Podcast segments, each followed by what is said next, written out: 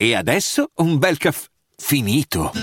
Perché rischiare di rimanere senza caffè quando puoi abbonarti a Caffè Borbone? Prezzi vantaggiosi, costi di spedizione inclusi, tante possibilità di personalizzazione e l'abbonamento lo sospendi quando vuoi. Decidi tu la frequenza, la qualità, scegli tra le cialde e capsule compatibili e crea il tuo mix di gusti e miscele. Mai più senza caffè con l'abbonamento Caffè Borbone. Tutte le info su caffèborbone.com. Siamo ormai alla serata cover di Sanremo dopo un paio diciamo di serate dove abbiamo ascoltato tutte le canzoni dei big ci siamo fatti un'idea un po' tutti quanti. Io personalmente non sono molto entusiasta della qualità dei brani proposti. Sicuramente uno dei brani che invece mi ha convinto uno dei personaggi che mi ha convinto è Fasma e infatti adesso ho deciso di parlarne um, oggi farò diciamo delle preview su cosa ascolteremo a livello di cover e dei, dei pezzi che diciamo più mi interessa ascoltare ascoltare. Fasma Fat Nesli è sicuramente un duetto che sento dentro, soprattutto perché questa canzone di Nesli per me ha un valore affettivo importante.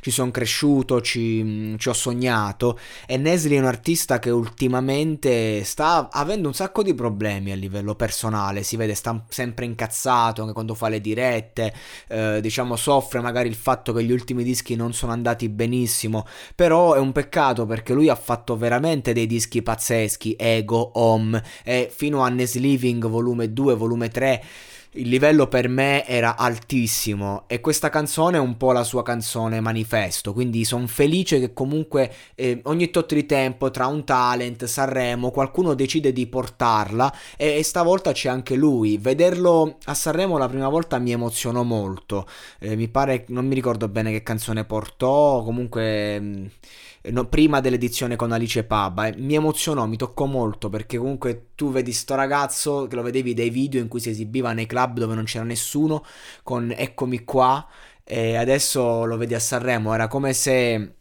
ci fossi io in quel palco con lui in qualche modo, proprio dentro.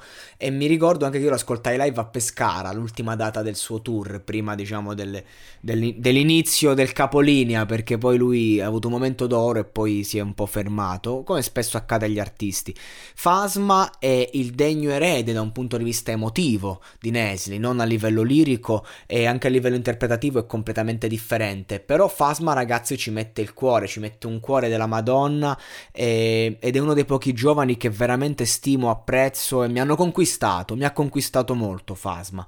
Eh, ci avrà i suoi limiti, c'ha quello stile un po' low low se vogliamo, però molto più di qualità e molto meno presuntuoso. Ehm, quindi di conseguenza se lo vogliamo andare a criticare magari qualcosa lo troviamo, però davanti al cuore non c'è critica che tenga.